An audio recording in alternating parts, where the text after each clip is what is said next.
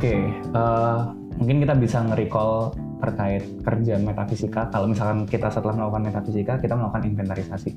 Maka dalam inventarisasi itu indeks apa saja gitu yang perlu kita Mhm. ketahui Iya, gitu kan. Eh, kita bisa membayangkan inventarisasi itu, saya coba pakai analogi ya. Itu seperti taksonomi biologi. Hmm, Nah. ya, ya. Misalkan eh, kita ngelihat kucing gitu.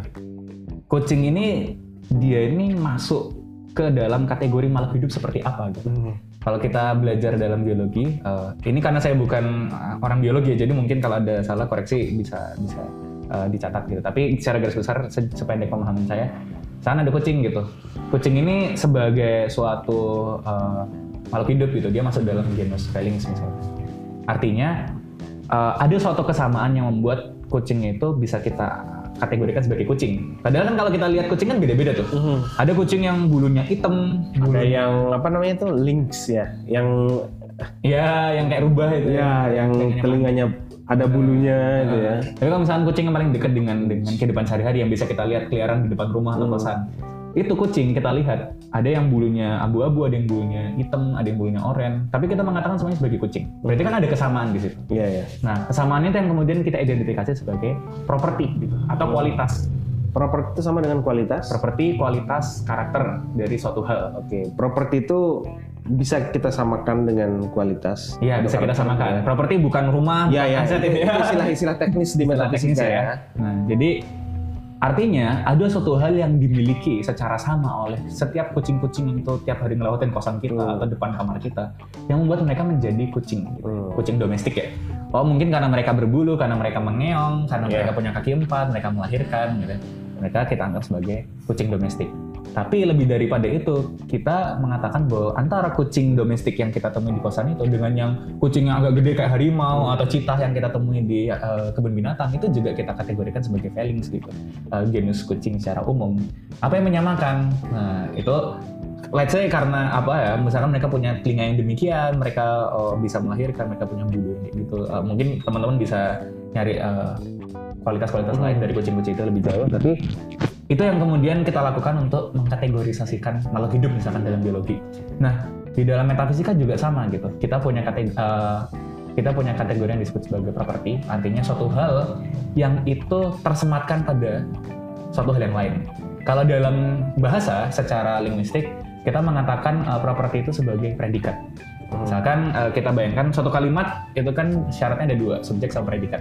Subjek itu adalah entitas yang coba untuk kita deskripsikan. Predikat itu adalah suatu hal yang kita sematkan pada subjek sebagai uh, kualitas uh, untuk mendeskripsikan subjek itu. Misalkan uh, Mas Odi menendang bola atau Mas Odi berdiri.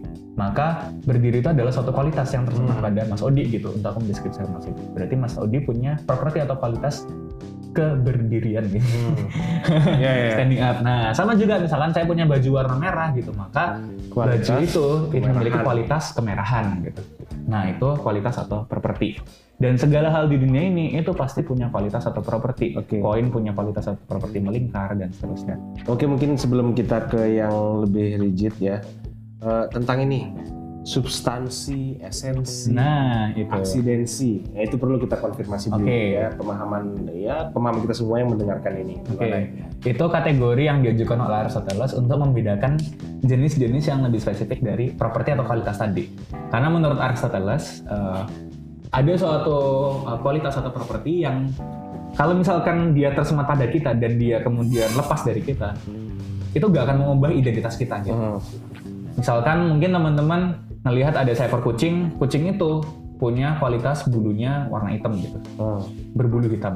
Coba teman-teman apa ya? Saya nggak tahu ini etis gak ya? Tapi teman-teman cat aja kucingnya jadi putih gitu. Apakah itu akan mengubah identitas kucing itu gitu? Sebagai bukan kucing gitu. Dia dia dicat putih terus tiba-tiba jadi ayam misalkan kan enggak kan? Hmm. Artinya kalau bulunya rontok pun bulunya berubah jadi warna putih, ya kucing itu akan tetap sebagai kucing itu sendiri.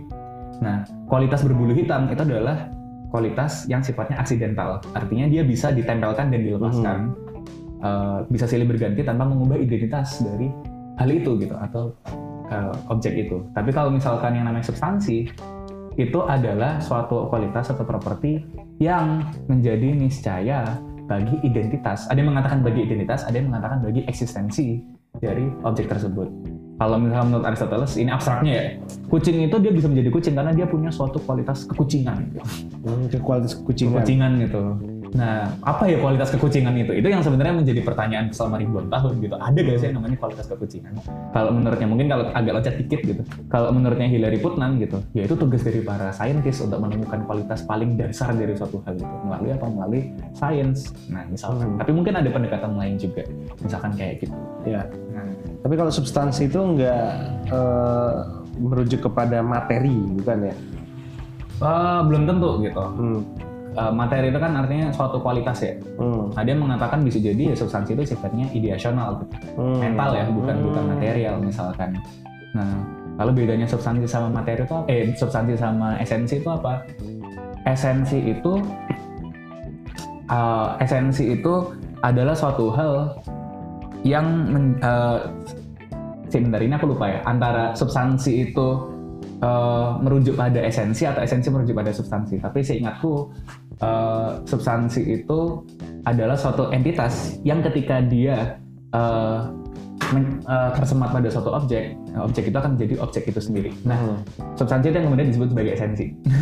Berarti substansi ini dia masuk ke, sebagai properti juga atau bukan? Iya, substansi itu salah satu jenis dari properti. Hmm. Esensi pun juga gitu. Ya sebenarnya hanya masalah istilah aja sih. Kadang eh, kita menukar apa ya, eh, menukar balikan antara dua istilah itu eh, kadang enggak. Tapi filsuf zaman sekarang lebih suka pakai istilah Ya. esensi. Kalau esensi, misalnya aku nyebut gini, esensi itu adalah suatu kualitas yang membuat suatu itu eksis. Itu gimana? Itu salah satu apa definisian dari esensi ya. Hmm. Jadi eh, esensi itu kan bisa berarti dua kalau tadi aku jelasin bisa jadi penanda bahwa suatu hal itu eksis atau penanda bahwa suatu hal itu adalah memiliki identitas sebagai hal itu. Hmm. Jadi X sebagai X atau X itu eksis karena esensi tadi gitu. Hmm. Nah, esensinya apa? Nah, itu yang kemudian disebut sebagai substansinya. Misalkan substansi kekucingan. Hmm. Substansi kekucingan itu adalah esensi dari kucing itu. Nah, itu. Hmm. Itu itu penjelasan. Oke oke oke. Ya nanti bisa dirangkai dah. Ya.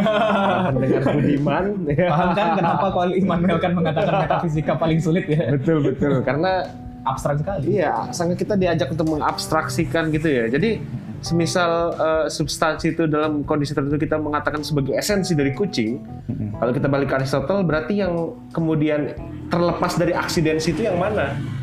Yang yang niscaya ya. Nah, yang mana Being and necessity. Nah, yang mananya itu yang kemudian bisa kita lakukan kalau menurut Aristoteles dengan eh, pendekatan yang disebut sebagai pendekatan abstraksi. Hmm. Jadi teman-teman eh, melalui abstraksinya teman-teman bayangkan ada kucing gitu.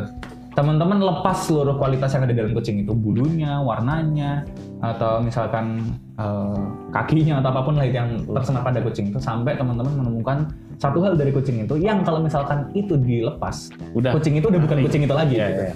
Udah Nah, jadi itu. ayam gitu ya. Jadi ayam misalkan atau jadi ketiadaan. Ya masuk akal juga tadi berarti kekucingan itu Iya.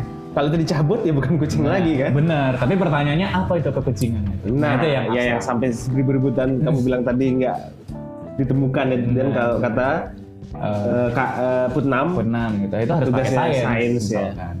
Kalau kita sebut atom, Hmm. Atom sendiri pun sebenarnya menjadi suatu hal yang eh, sangat-sangat apa ya eh, metafisikal sebenarnya sangat-sangat abstrak Iya. sampai eh, teori atom itu kan dirumuskan oleh eh, tokoh-tokoh fisika atau kimia modern kan bahwa oh ternyata ada loh eh, substansi atau eh, apa ya suatu realitas subatomik atau apa namanya? entitas paling dasar gitu paling dasar, yang ya. sifatnya itu mikroskopis ya itu namanya atom Hmm. ternyata di, di balik atom juga ternyata ada yang lebih dasar lagi gitu jadi kalau misalnya kita mengatakan bahwa kucing itu dibentuk oleh atom kekucingan gitu eh, aku pikir akan sedikit aneh gitu karena di dalam atom sendiri ternyata ada misalkan elektron Proton, iya. di bawahnya lagi juga ada Higgs boson dan seterusnya Wah, quarks dan macam-macam iya, iya. jadi apakah ada namanya quarks kekucingan gitu ya mungkin orang fisika yang bisa jawab gitu Iya. tapi aku pikir eh, nggak seperti itu cara eh, Oh, cara iya. responnya Oke, eh, mengakhiri episode ini, ini eh, sekedar untuk eh, recalling memories lah ya. Iya. Eh, semisal kita sebut metafisika itu adalah eh, kalau dibenturkan banyak membenturkan dengan sains kan. Kayak metafisika ini ah, mubeng muter-muter gitu terus kan. Iya. Artinya apa sih sebetulnya yang kemudian bisa dia eh, tawarkan dan itu bisa apa eh, bersaing dengan penemuan sains gitu Oke. kan. Nah, eh, tapi sebelum aku jawab itu, sebenarnya ada satu eh, kategori lagi yang penting selain properti atau Apa tuh? relasi, itu relasi. Oh ya relasi. Nah, relasi Bagaimana itu berelasi ya? Relasi itu artinya suatu hal yang meniscayakan adanya dua entitas yang Hmm. saling berhubungan. Misalkan contoh, ketika eh, aku mengatakan HP ini milik Dimas, maka sebenarnya ada suatu relasi metafisik di situ, yaitu relasi kepemilikan antara HP ini dengan suatu entitas yang namanya Dimas. Sama halnya misalkan ketika ki- kita bertanya di manakah letak Jogja gitu.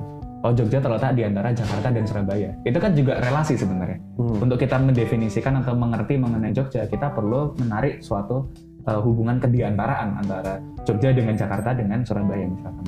Nah, dan kalau misalkan kita masuk ke dalam contoh-contoh yang lain, dalam sains kita juga kita menggunakan kategori relasi juga, misalkan untuk uh, sebab akibat itu kan juga relasi. Hmm. Suatu bola yang bergerak dari titik pertama ke titik kedua, lalu kemudian menyentuh bola kedua, sehingga bola kedua itu bergerak dan bola pertama berhenti, itu kan kita sebut sebagai suatu peristiwa pe- uh, penyebab akibatan. Dan itu suatu relasi juga. Dan macam-macam lainnya. Jadi uh, misalkan mengenai uh, atau bahkan dalam kita berpikir ada suatu premis gitu, ada uh, semua manusia akan mati, lalu premis kedua adalah Aristoteles, eh sorry Socrates manusia, maka konklusinya Socrates akan mati. Itu kan juga relasi sebenarnya, relasi dalam bahasa, relasi dalam mac- macam-macam. Nah, metafisika mencoba untuk membahasakan itu secara umum sebagai apa yang disebut sebagai relasi. Mhm. Nah itu yang aku pikir selain properti juga sangat penting untuk kita melakukan akuntansi atau indeksasi mengenai metafisika. Oke, thank you. Oke. Eh, Nah, clear ya. Tapi sebetulnya nanti ini membutuhkan eh, bacaan juga. Nanti kita sertakanlah eh, di de- definisi nanti di de- deskripsi sorry deskripsi. deskripsi bacaan apa yang kemudian bisa dengan asik kita rujuk ketika ingin tahu tentang metafisika Ah. ya. Karena banyak sekali literatur ya Benar. metafisika, tapi nggak semua literatur itu menyamankan pembacanya. Benar. Ada yang, yang baru awal dari bermula dari awal gitu kan. Benar. Nanti eh, Dimas bisa kasih di deskripsi eh, bacaan yang penting untuk metafisika. Oke, terima kasih. Terima kasih bro. Kita lanjut nanti kapan-kapan di episode berikutnya. Oke.